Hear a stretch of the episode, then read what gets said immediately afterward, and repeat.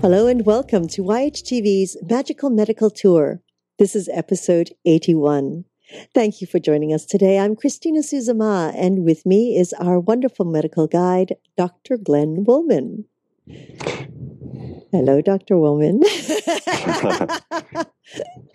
Hello, Christina. you were trying to shoot out of the finish, the, I mean, the start line, right? Before the gun went off. I know, it's a false start. Uh, runners, take your positions again. Greetings, everyone. Welcome to Magical Medical Tour. I'm Dr. Glenn Wollman. I will be your guide along with Christina today as we travel through another quadrant of the healthcare galaxy, searching for optimal health. And today we're going to talk about uh, life balance and six categories. We've done this before and we will do it again. Uh, and I'm looking forward to it. But before that, we have some great information for all of our listeners uh, and I'd love you to share that with them, Christina. Well, yes, I think this is very exciting news that has just uh, graced us, which we have been nominated. The Magical Medical Tour has been nominated for the ninth annual Podcast Awards. Um, we are very honored as we've been chosen uh, out of 4,400 podcasts. We have been chosen to be in the health and fitness category. So we are in the running for that podcast award. And we would hope that you would all take a moment to vote and to vote each day. It's a daily voting system. If you can, if you can, no pressure. No. um, just by going to our site, yogahub.tv, yogahub.tv, you will see uh, there, there is a link. And if you click on it, it will tell you all about how to vote. And uh, you can even sign up for daily reminders so that we will send you a quick email every day to say, please vote for us. Remember to vote. And uh, it's a very interesting system. They don't just grade um, on the number of votes. They grade on a number of things, which is like the site, uh, the um, how easy it is to use, the production value of the shows, but just by being nominated for Magical Medical Tour, it's going to bring thousands of eyes and ears over to our podcast, over to our videocasts.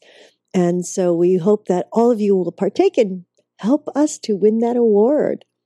There you go. I'm pretty excited about that. Uh, it, it is an honor. You know, I've never been involved in anything like this before, being in medicine. Uh, although, you know, every year watching Grammys and Oscars and Emmys and things like that. But uh, and always wondering what the people went through to go through that journey, and it's it's kind of an interesting aspect right now to share in this for a moment.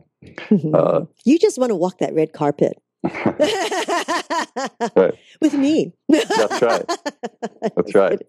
Uh, no, of course. Uh, and Segovia. Yeah, it's going to be great. Uh, in the meantime, though, we actually have a show. We do? So, oh, that's yeah, right. We, we have a show. Yes, we yes, show. yes. so this could be the show that uh, will make people uh, really want to vote for us. So, just in case, uh, do you want to tell people how to get in touch with us today? Absolutely. You know, during all our live presentations, you can feel free to ask a question or make a comment simply by scrolling down on your screen and typing it into the comment box. Or if you prefer to ask it directly yourself, you are very welcome to dial into our conference line, which is 323 476 3997. Your ID is 607 393 pound.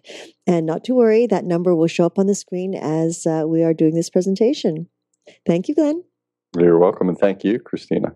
Uh, last week, I want I want to go over something from last week uh, or our last episode before we uh, move into today's episode. About we were talking about uh, one of the things was the flu vaccine, the other was about Halloween, and I hope everyone had a great Halloween and everyone's still safe and healthy from that. But we were talking about the flu vaccine, and you had brought up a question about whether the flu vaccine is safe for nursing mothers.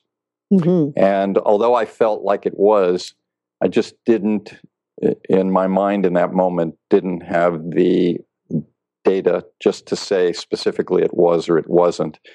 Uh, so I went back and researched it, and it is definitely safe and recommended actually for uh, nursing mothers, so no problem. But again, as with everything else in medicine, every person has a uniqueness to them, and it's very important that if you decide to have the flu vaccine, you should discuss it with your doctor and get the right vaccine. So, yes, that's the answer on nursing mothers.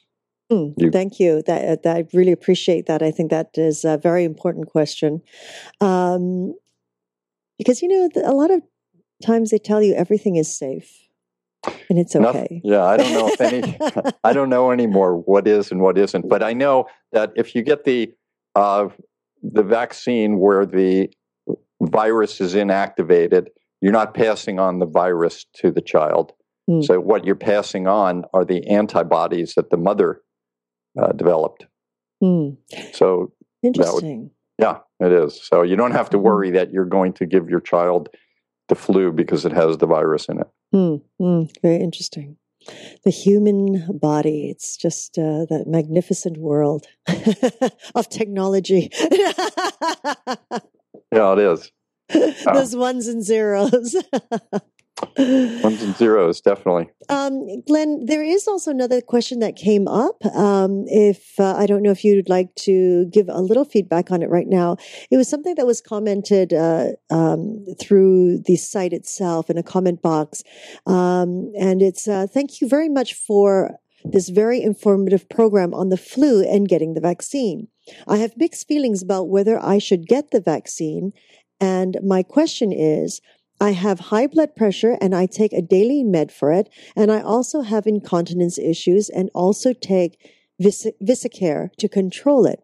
I have not had the flu during the past 10 years and would like to know if I should get the shot anyway. First of all, uh, thank you for your uh, comment and question. And we appreciate that. And just to let you know that we'll always get back to you, be it uh, through email or from the site or on the show itself if you call in at, at a certain time.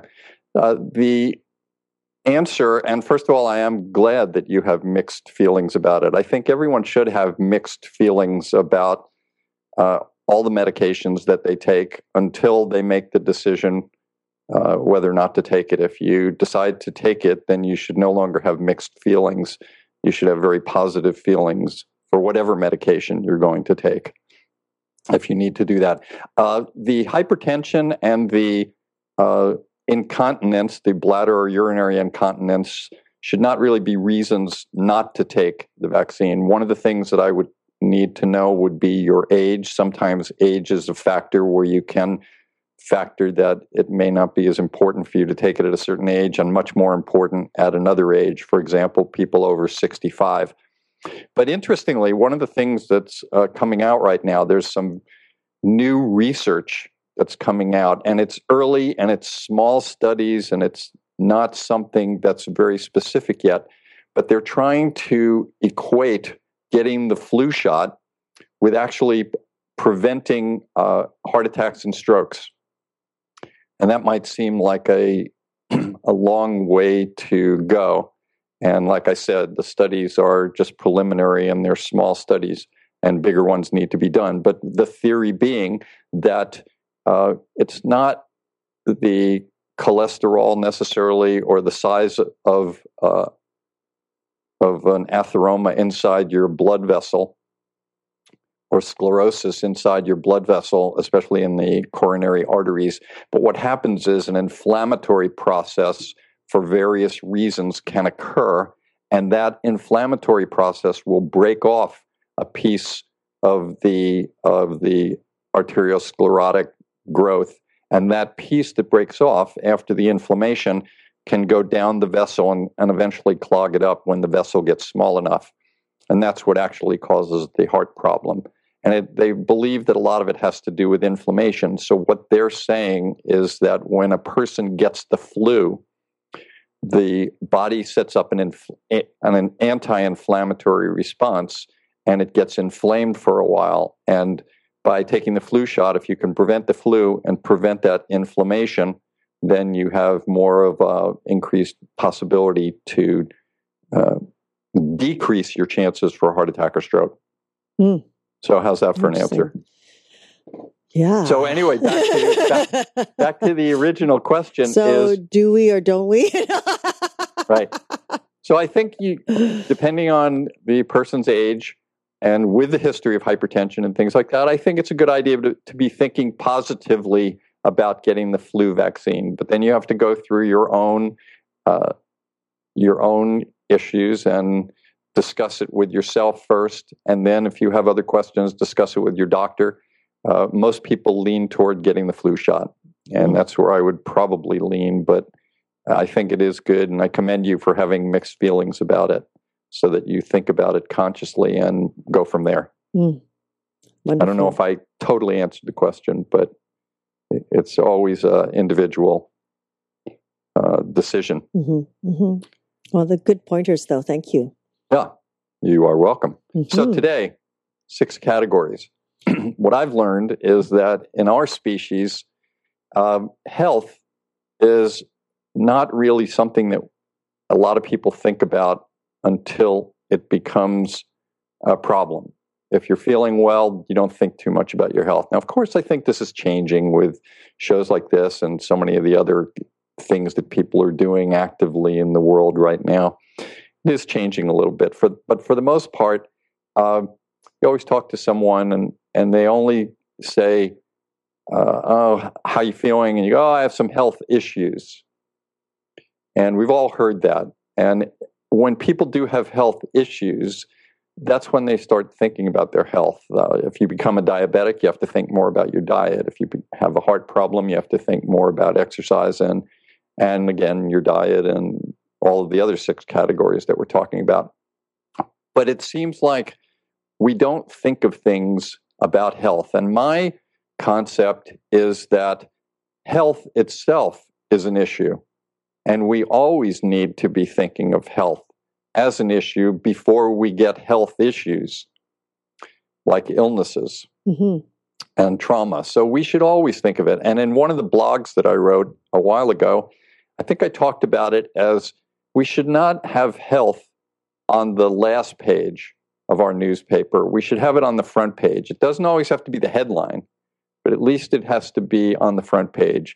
Uh, or another uh, metaphoric way of saying is it shouldn't be on a back burner. It should always be up front, simmering somewhere. So I always look at the things to uh, help people get healthy, and I always talk about the six categories. And the six categories are exercise, nutrition, stress management, sleep management, patterns of behavior, and spirituality.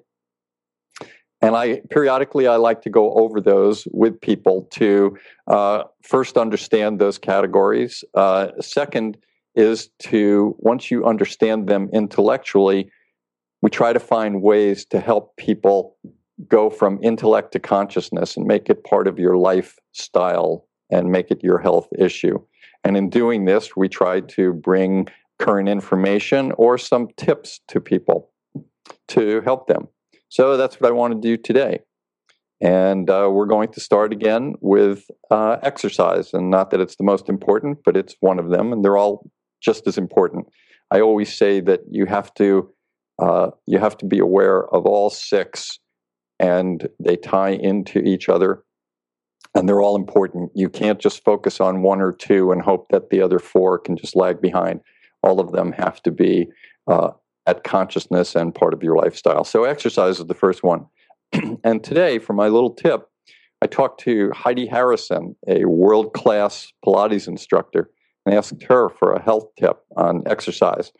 And what her tip was, and I thought it was very interesting, I wasn't sure what she was going to give me as an answer, but she just simply said, unplug, and then was quiet for a moment. And I thought about it, and I wasn't I wanted to see where she went with it. And she said, basically, when you're exercising, turn off your computers, turn off your phones, your pads, your pods, and everything else. Don't read magazines. She felt that. she, felt, I know. Stay tuned uh, to your body while you're exercising because, and this is the part that I really agree with, because it's giving you important information you need to know. And if you're being distracted by all of these other things, then you may be missing vital uh, pieces of information that will determine uh, your future health and possibly present health.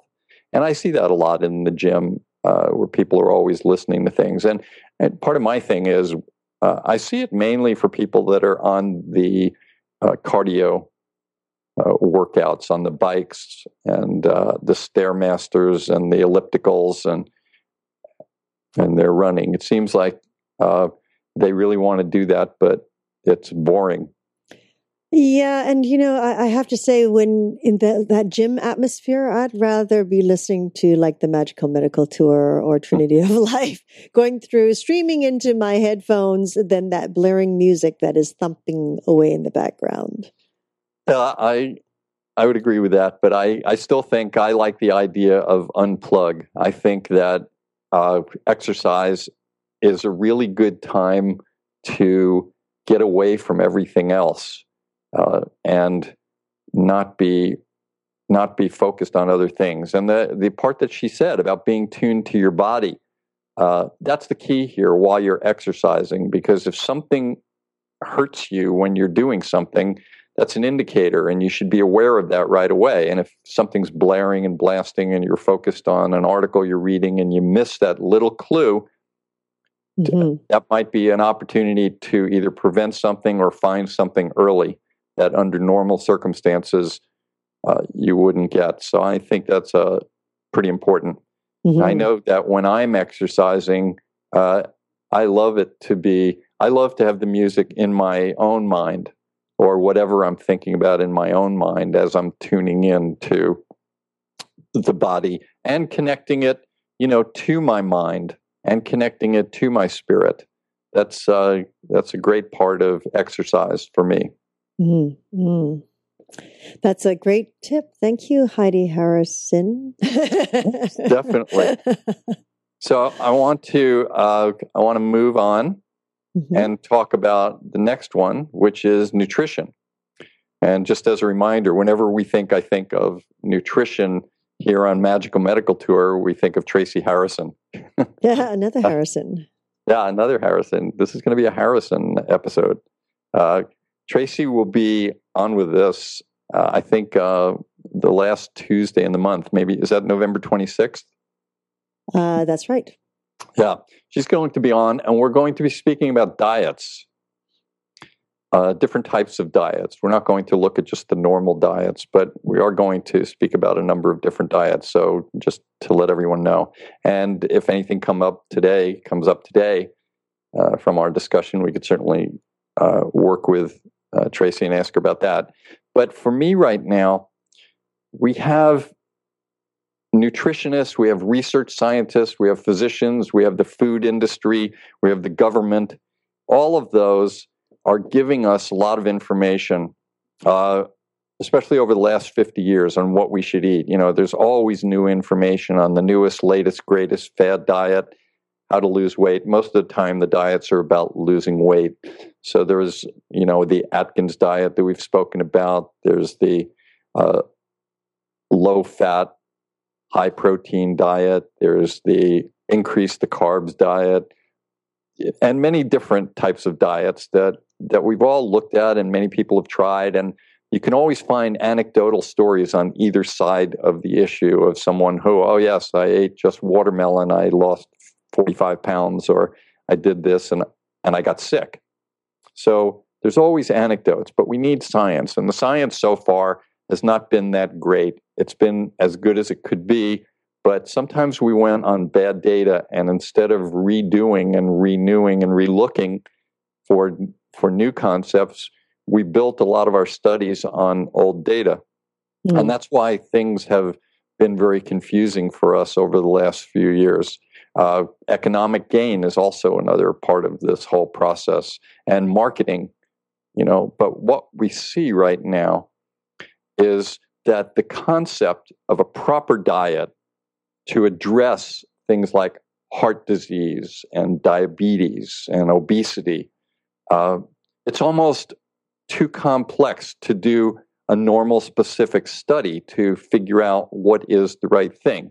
Don't forget, in the study, we have so many uh, complex issues genetics, we have cravings, food choices, hormones, insulin, carbohydrate metabolism, uh, lifestyles. All of these things need to be part of part of the the studies and it turns out that in many cases it's just too complex to be able to say it's this is the right one this is the wrong one so for me right now, basically what I want to come out with, just for our little tip today, is that uh, we should be just thinking for the moment until we get the science right. And there's a lot of science going on right now, and they will get it right because there are many things that we're learning that we have good information on, like uh, the omega 3 fats are good for us and certain types of fats are worse for us certain carbohydrates are worse for us and we could talk about that in a few moments but basically if you just think too much of anything is too much mm-hmm. so if you think oh i want to have a lot of protein because i'm a weightlifter and i want to build up my muscle mass well that might do that but too much protein may be very bad for your kidneys and then you hear that, oh, I should be eating more fats because they're going to give me protection against inflammation and it's another form of fuel and it's healthier for me. Uh, but too much fat can be bad for your heart, especially the bad fats. And carbohydrates, there are many different types of carbohydrates. There's the refined sugars, uh, the simple sugars, the things that are made with flour, many processed foods. These are carbohydrates that are actually bad for us.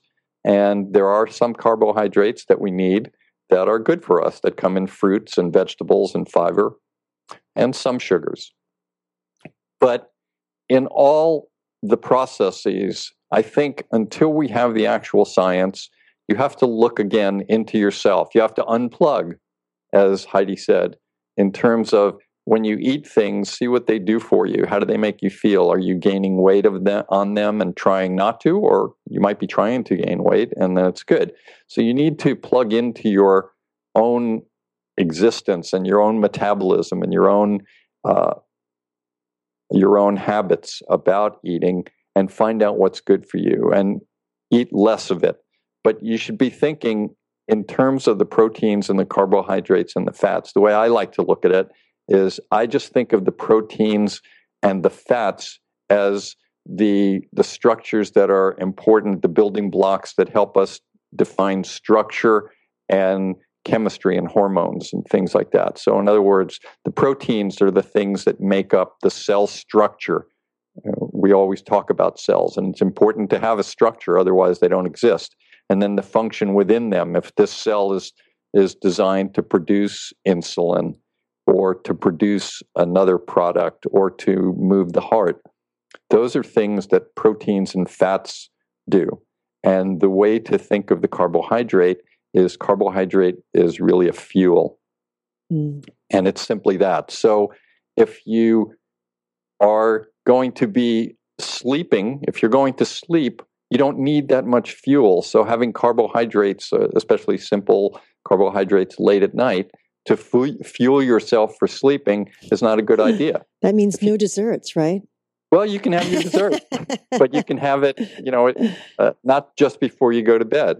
So I think that would be uh, the key there to figure out when do you need fuel and how much fuel do you need. If you're going to the gym, you need more fuel. If you're going to run a marathon, uh, like the New York Marathon that was just run recently, uh, you need a lot of fuel. But if you're going to be sedentary for the day, then you don't quite need as much fuel. So that's my uh, quick tip. Mm. Didn't seem that quick, actually. that was a very full tip. It was a full tip. a full nutrition. yeah. Any questions in this area, or the, or any thoughts on that? No, I think uh, you you covered it very well, Doctor Wollman. It's okay. it's uh, yes, we can. Yeah, it, it, it's very confusing right now. We hear so many things, and you have so many different groups. You have the American Heart Association trying to say one thing, and you have the food industry trying to say mm. something else. And uh, you know, most people are tuned in to commercials rather than reading the journals about oh, about yes. things. Yes, I mean they're going to hear it as a whole, and it's like how wonderful milk is for us, right? I mean, but that Yeah, that that ventures across not just the United States, but all throughout the world.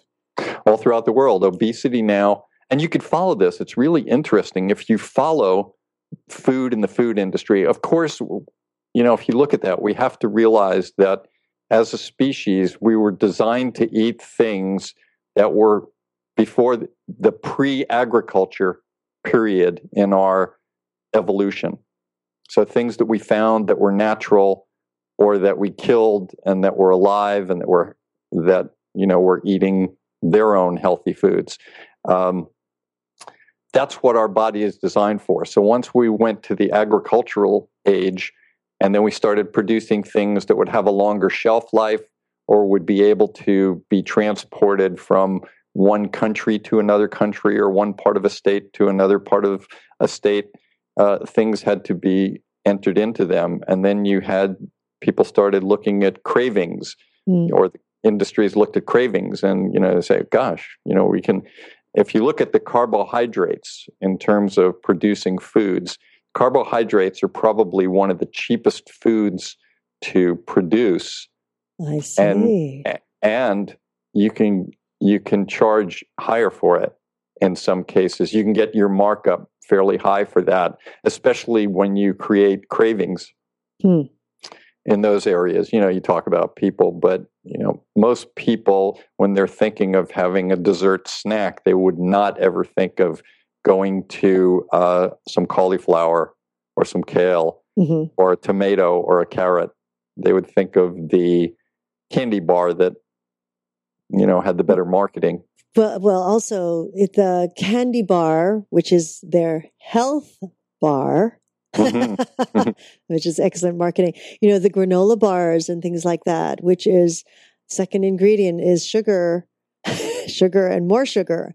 You know, the energy bars that have come out as well. Um, people go, "Oh, this is my breakfast bar." When I picked up a breakfast bar at school, it was um, first ingredient sugar, fifth ingredient sugar. Yeah. well, that's the issue now. The and the refined sugars, where the corn yes. fructose and things like that. Those are the things that are really causing the problems, and we're seeing more and more of that. And it's not the fats that people were were eating. In fact, more of the dietitians are looking toward increasing the fats to a certain degree. But again, it's too much is too much. hmm Agreed. So eat less and and think of carbohydrates, especially the simple ones, as strictly fuel. And ask yourself each time before you eat, do I need any fuel right now, or Mhm. do I need uh, anything right now?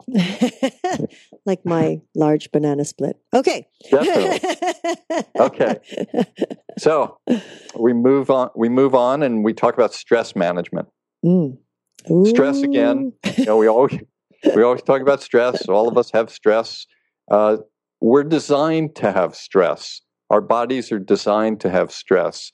It's all. It's a bodily function. Uh, at least the way I look at it. You know, it's a response. It's an ability to deal with an issue that requires either greater strength or more concentration, or speed, or something like that. It's to protect us from danger.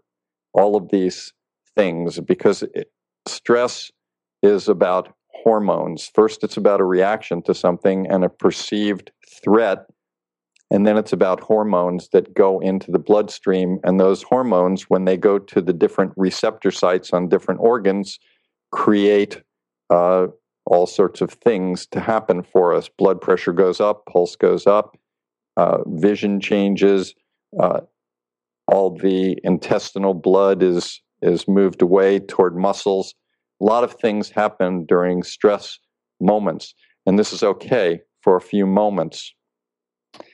It's when uh, the stress continues for long periods of time, and those hormones are continuing to be in the body and have their effects on organs, and eventually the organs get inflamed or they wear down and that's when the complications occur. That's when we have the heart disease, the strokes, the high blood pressure, and even uh, inflammatory processes and autoimmune programs.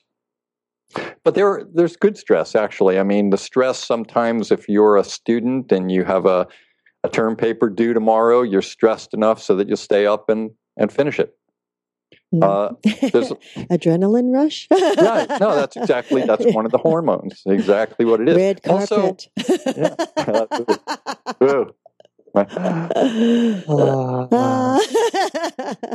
uh, on behalf of the Academy of podcasters, of, pod, of, both of the podcasters, uh, now, now I'm totally lost. I have no idea where I was. The, the stress can also be fun sometimes. You know, if you go to uh, an amusement park and you get on a roller coaster and you're up at that top and you're ready to come down, you start getting stressed a little bit. All all the adrenaline hits and and you love that moment. So there are good parts to stress. There is a little bit of good stress, but ultimately, if stress goes on too long, just like any other bodily function, if uh, if you thought about tears, for example, as a bodily function to either clean the eyes out or to uh, show an emotional response, it happens for a little while and then it ends. But if you were crying and tearing constantly 24 hours a day, you couldn't live with that. Hmm. and think of other bodily functions that you do in spurts. That usually is the way it works. It happens intermittently for short periods of time, and that's comfortable and appropriate. But if you continued all bodily functions continuously, it would not be comfortable, nor could you have a good day. totally so, agree. That one so, I can agree upon. so today is uh, I just have a little helpful hint on uh, it's a little tip, and it comes from a Chinese proverb. It mm. says, and this has to do with how to deal with stress, stress management. If you are patient in one moment of anger, you will escape 100 days of sorrow.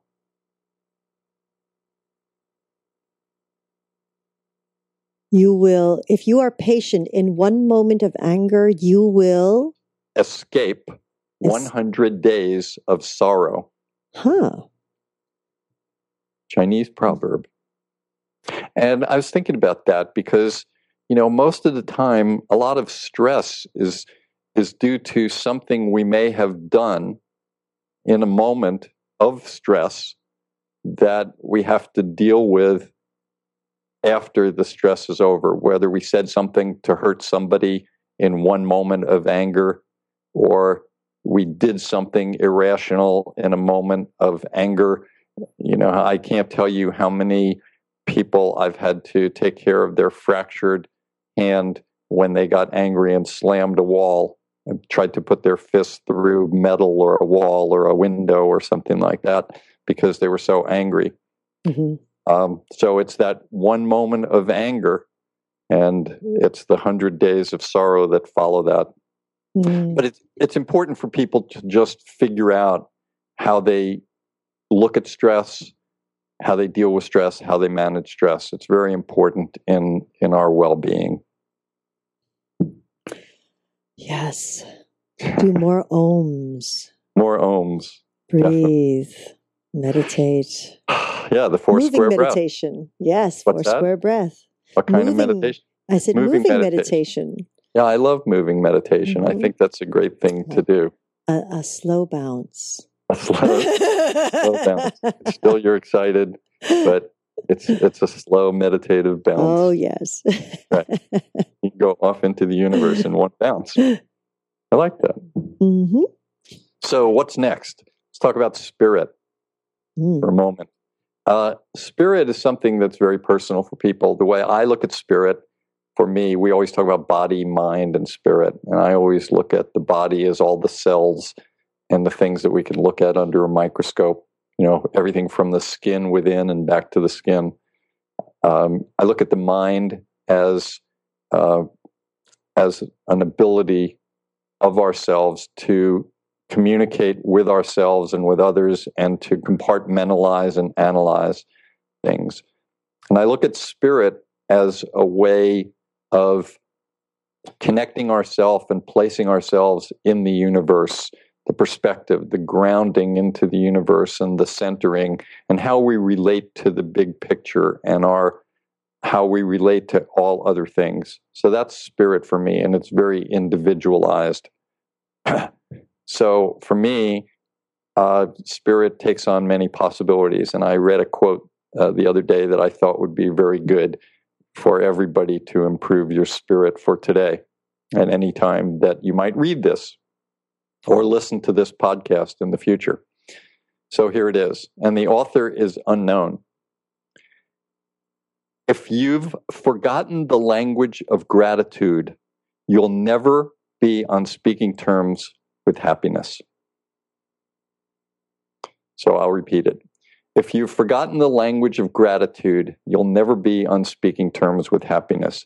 And I find that um, that is a big part of spirit to be in a state, the more of a state of gratitude you're in and compassion, the higher your spirit is, the more you are in your higher self, and it brings on happiness. Mm-hmm. I can agree with that. I would hope so. Mm-hmm. I would wonder mm-hmm. otherwise. you would wonder otherwise? I certainly would. I certainly would. Yes. So we have uh, next one is patterns of behavior. Mm-hmm. Unless you have any questions about any of those that we've gone nope. on to. No, nope. just lovely. Okay. Wonderful tips. Yeah, good. So, patterns of behavior. Uh, and next week, we're going to be speaking with Dr. Marissa Pei. Uh, and you should all tune in for this one. She's a radio talk show host, she's an author, public speaker, and a consultant to people and to companies uh, she she's a Tai Chi and Qigong teacher. She's a singer. So many uh, different things, and we're going to ask her maybe a little bit about patterns of behavior.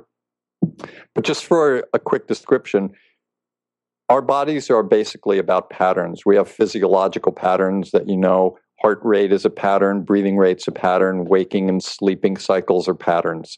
Those are patterns of physiology. And then we go to patterns of behavior and patterns of behavior are the way we move through our life how we get in a car, how we start a car, how we put on makeup, how we get dressed, how we date, uh, how we interact with people, how we act when we're in a place we don't know. All of these things are patterns of behavior. And these are things we've learned over our lifetimes.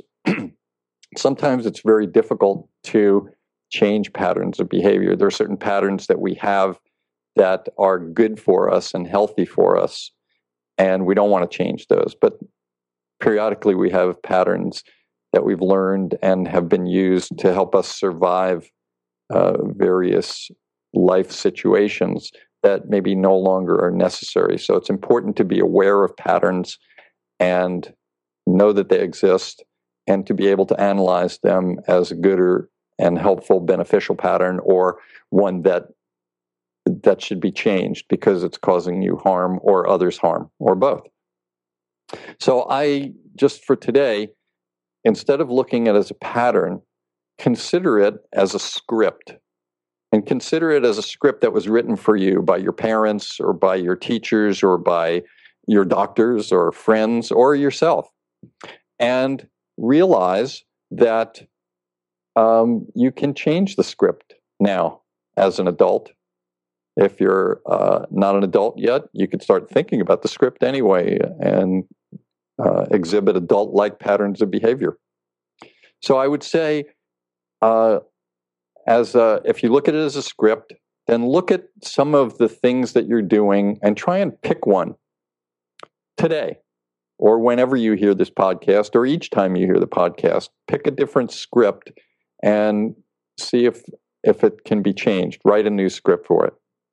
And I have a couple little sayings here that I wanted to throw in with that. and this first one is from Swami Shivananda. He says, and this goes along with the script, I guess. I didn't realize that as I was uh, writing it. But as you can change your handwriting by constant practice, so you can change your mind patterns by constant practice of positive and constructive thoughts. So that goes along with that. As you can change your handwriting by constant practice, you can also change your mind patterns or patterns of behavior by constant practice of positive and constructive thoughts. Swami Shivananda. And uh, do you have anything on that, Christina? Love it. I Yeah. love it. It's because it's so simple for people to understand. And and so often uh, as we move through life, you know, you you hear the sayings, you know, can't teach a old dog new tricks, and you know, oh, I, I, I it's been set in, I can't change things, and you've just made it so clear. It's uh, you can change that pattern. You could change that pattern as simple as you would changing your handwriting. I love Yeah. that. Yeah, that's very good.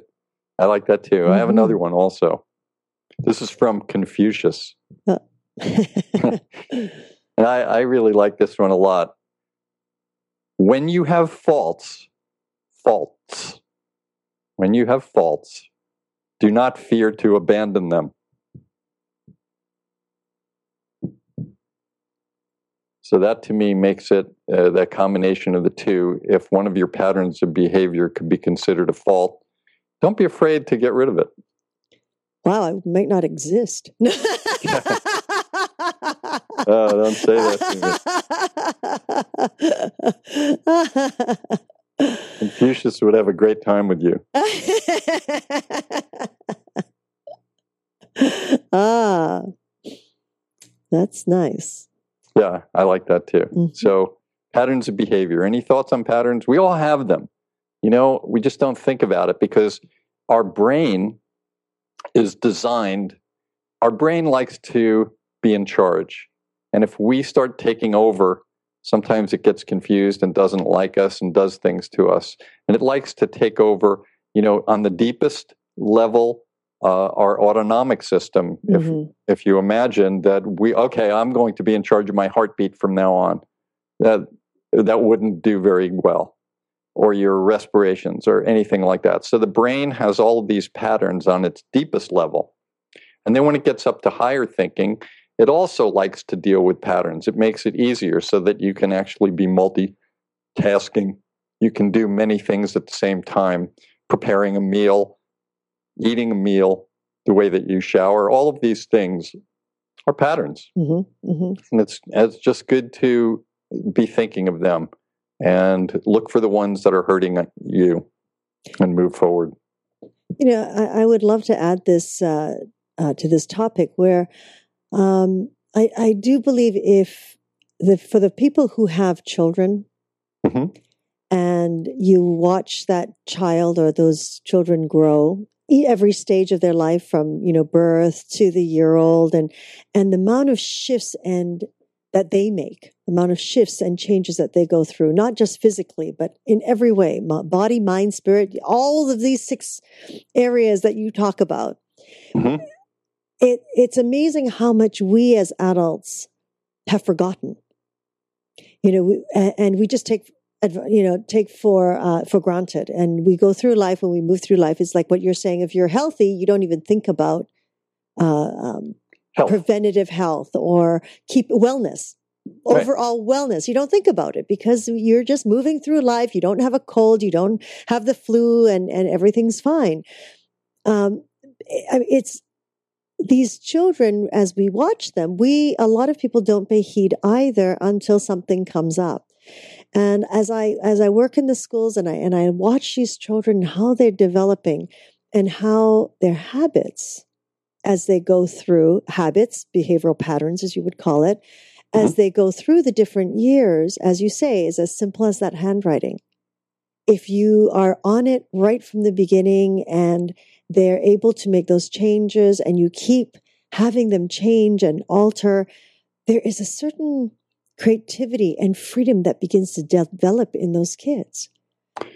Not only that, and you know, many blessings to you for being aware of that and bringing that up. I, I think it's really important for parents to, and anyone dealing with children that are that are developing their patterns, be aware that a lot of the patterns they're developing are are because they're processing processing things that they are trying to create a response that they think will get a positive reaction from the person that's uh, causing them to have the pattern. Mm. And sometimes uh, it's about survival. If if you're in an abusive uh, relationship with a child, uh, that child is going to develop habits and patterns that are going to try and uh, help it survive and to try and please you so that it doesn't get abused. Mm-hmm. And mm-hmm. because of that, then when they grow up and they're not necessarily being abused anymore, but they still have those patterns. And then they interpret when other people come to them and uh, may say something, it may trigger an old response to a bad pattern, which isn't necessary anymore.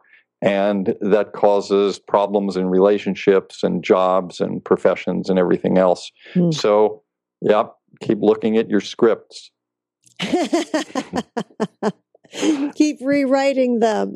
keep rewriting your scripts. Not just for yourself, for those around you. yeah, definitely. right. And it's and at every age we can change patterns. Mm-hmm. You know, and it's good to have conversations with people that care about you that can sometimes point out patterns that may not be so great uh, in a loving way so that you can sometimes be aware. One of our patterns is to avoid recognizing patterns. Mm. So, so, sometimes we need help in that. Well, they're aspect. scary. they can get really scary. Yeah, that's why there are psychologists and psychiatrists and heavy duty drugs because some of those some of those are pretty scary. I in the emergency department we saw people that were very scary to the point where they were not really functioning uh, on a level that was safe for the rest of humanity mm-hmm, mm-hmm. or for themselves. And in fact, you know that that was our criteria usually when we had to put somebody into the hospital, um, what we called a 5150 or a psychiatric lockdown, something mm. like that. And usually the criteria that we had to meet, aside from many different health criteria, but the two important things are is this person uh, dangerous to themselves or to others? And, mm. or if we found that, then we would put them in the hospital until we could get control and figure out what was wrong with them. So, mm. anyway, Getting well, pretty heavy here. We we had a comment that came in, mm. Dr. Wollman. Uh, the comment is love these scripts for switching patterns of behavior. Thank you, thank you for sharing them. Oh, very nice. Yes, love those, love those scripts. Very nice. and if you don't have time to rewrite, that's okay. Was that one sent in? From... Just practice something. Thank you, whoever sent that in. Yes, Unless it was good. Segovia. Uh, no, I think he's writing a, a whole paragraph. oh, I'll have new scripts for him. Don't worry. I'm sure. As you should. As you should. that would be something. That would be a great um, exercise for a whole family to do. Mm. Yes. Wouldn't that be a fun exercise? Like when you're sitting around the dinner table or whatever it is, when you have quiet time and you just say, okay, well, you know, tomorrow night when you, you know, come, come with a, a new pattern of behavior, mm. right? Nice. Let's come with a whole new pattern of behavior. Good, bad, indifferent. It doesn't matter. Just come with a whole new pattern of behavior. That'd be so much fun. I think it I, like it, except for the part of good, bad, or. well, I, well, you know what's really interesting, and this is something I've found. Sometimes what each it's like perspective, and sometimes what um, if someone brings a pattern that is uh, what others would consider bad or Maybe naughty na- would be naughty. Okay. Yes. Yeah, I like naughty more than bad. Yes, uh, but at least it's a pattern of behavior where you can have a discussion Correct. to go. You know, that's not really appropriate. You know, yeah. it's, it's not appropriate. So let's change the script for tomorrow. It's a great idea. Right. And instead of negating it, because if the person's come up with it, it's somewhere in their psyche. That's right. that it's going to come right. out sooner or later. So you might as well let it come out now and discuss it and kind of go, oh, that's kind of cool, but you know, it just doesn't fit right now. you may I- want to I- reconsider that script. I think that's brilliant. I think uh, maybe we can get, uh, in fact, let's not tell anyone this, Christina. Let's uh, develop a board game. oh, that would be fun. Keep this a secret now. We'll develop a board game. we just have it blurted out on Magical Medical Tour. That's all. Patterns of behavior to get to a to get to enlightenment. You have to go and change these patterns and et cetera, et cetera. For all the closet actors out there, rewrite your script. Right. oh my goodness! Thank you for the uh, thank you for that uh, letter in. We appreciate that always. hmm So we have one more category, Christina. Oh, we do. Yeah. Oh, that's. Oh, yes. Number six. Sleep, Good night. sleep management. Mm. So I'm going to get around this in a very roundabout way, but it's kind of fantastic. Um, you've you've heard of lymph nodes, right? hmm Okay, so there's we have our normal circulatory system with the heart, uh, the arteries, the capillaries, the veins, all the blood vessels. That's the circulatory system. But we have a lymph system, and the lymph system is a system that's created that goes that travels through the body. It's kind of a flowing system of fluid that picks up materials, be it bacteria or metabolic wastes or proteins that are in between cells. So they're not inside the cell, they're, and they're not inside the blood vessel. There's a third place that things can be. Something is either in a blood vessel, or it's in a cell, or it's outside the cell in, in tissue between cells. And sometimes things get out into this tissue and that's where the lymph is. They have these channels that wash through the body from the feet all the way up, Hmm. and they go. The lymph, uh, the lymph fluid is picking up particles and going through these channels, and they go into lymph nodes. And the lymph nodes are kind of a screening device where they say, "Oh, there's a bacteria, let's kill it."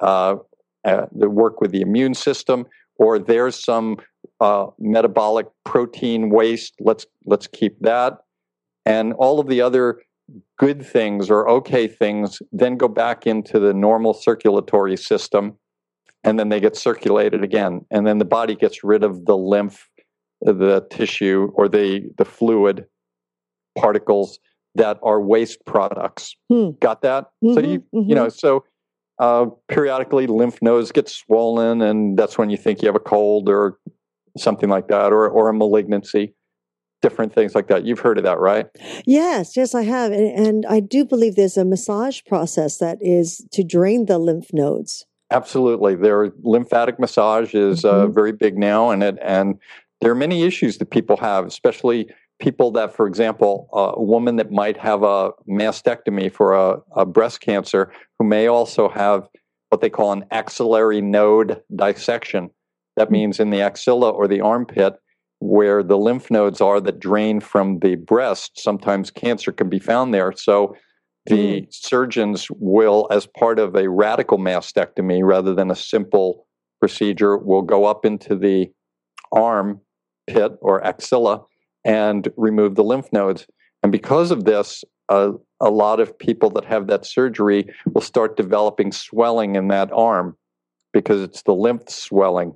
It has nowhere to drain anymore as easily.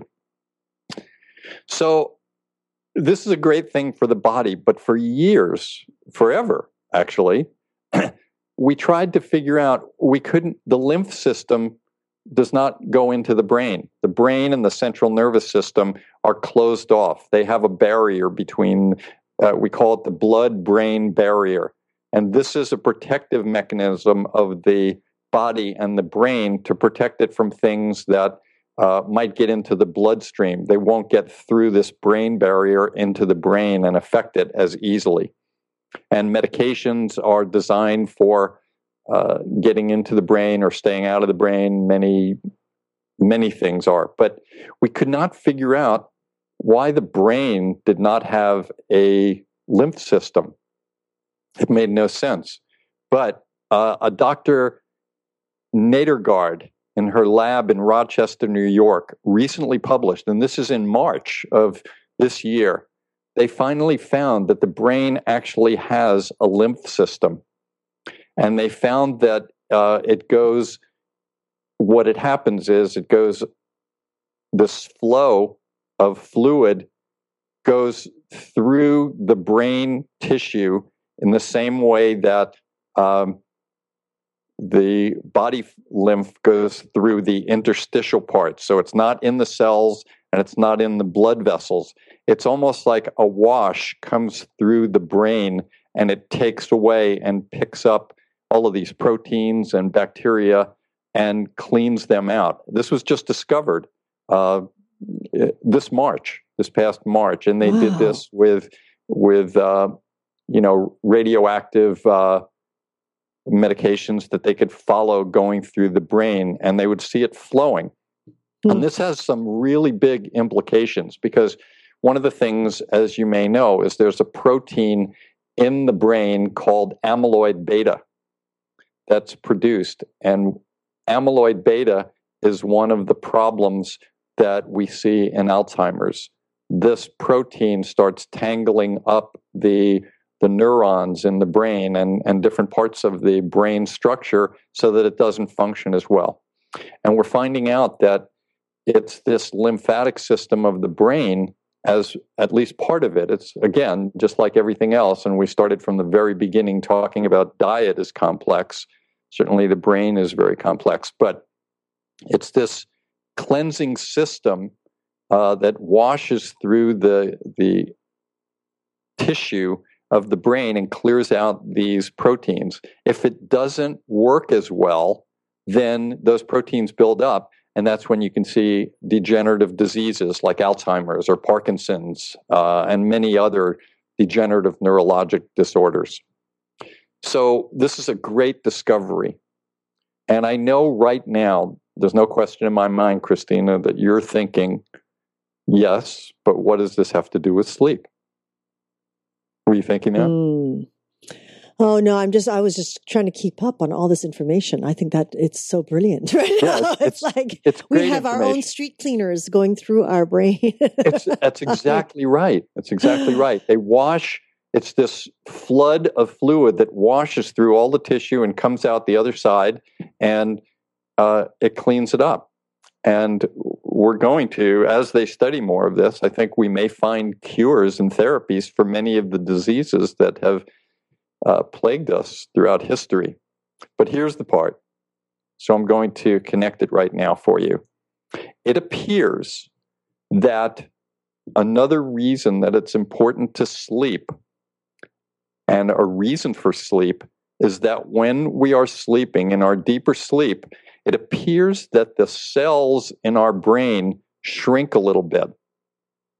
And by shrinking a little bit, allow it allows for that increased space so that the fluids, the lymph type of fluids, can flow through. In fact, they call it, it, it they have a great name for it.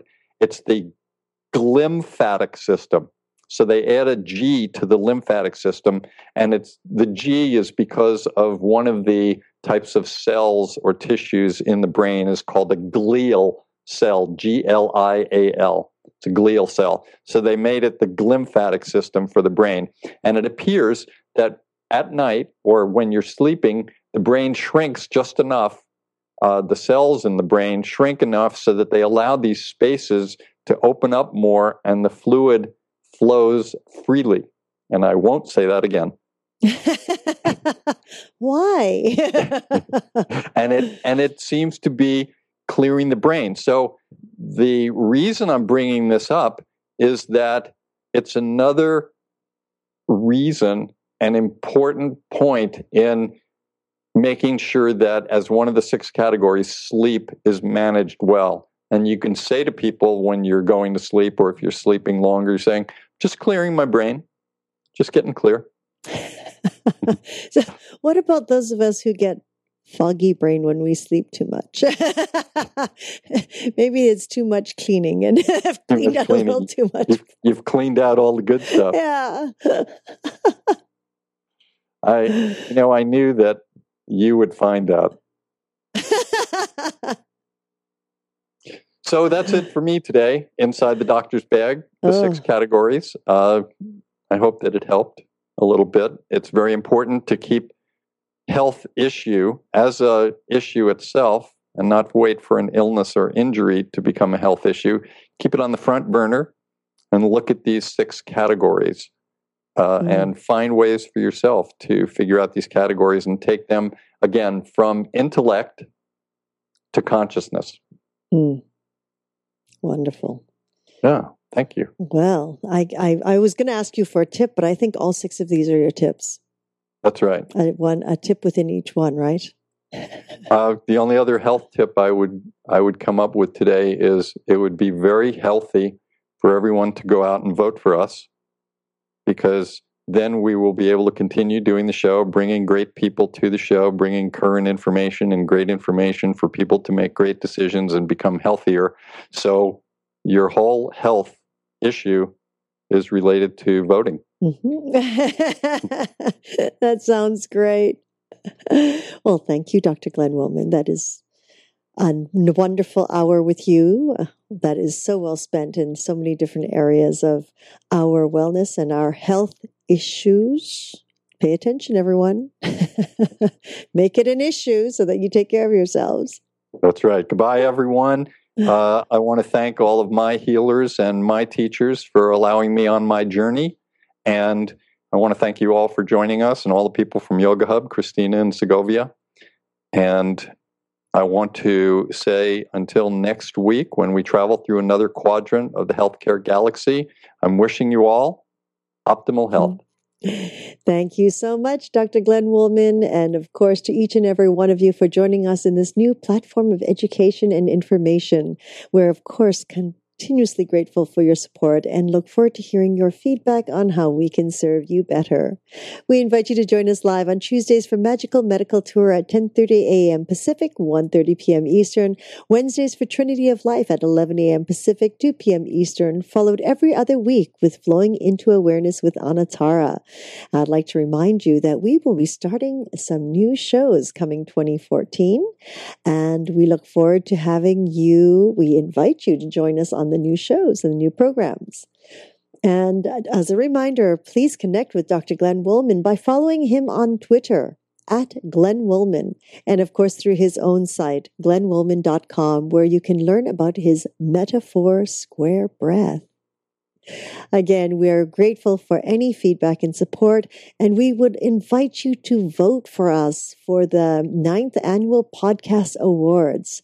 Um, again, uh, if you just log on to our site, yogahub.tv, Right there, you will see all the information on how to vote. And it's a daily voting system. So we would appreciate any of you that could take that extra spare time out each day and uh, just cast your vote. Um, it is, uh, it is uh, your support during all this is critical to the growth of YHTV and the whole network in itself. So we look forward to bringing you more. Uh, again, if you have any comments or questions, give us a call at 818 Let's Talk. 818 Let's Talk. Until next time, namaste.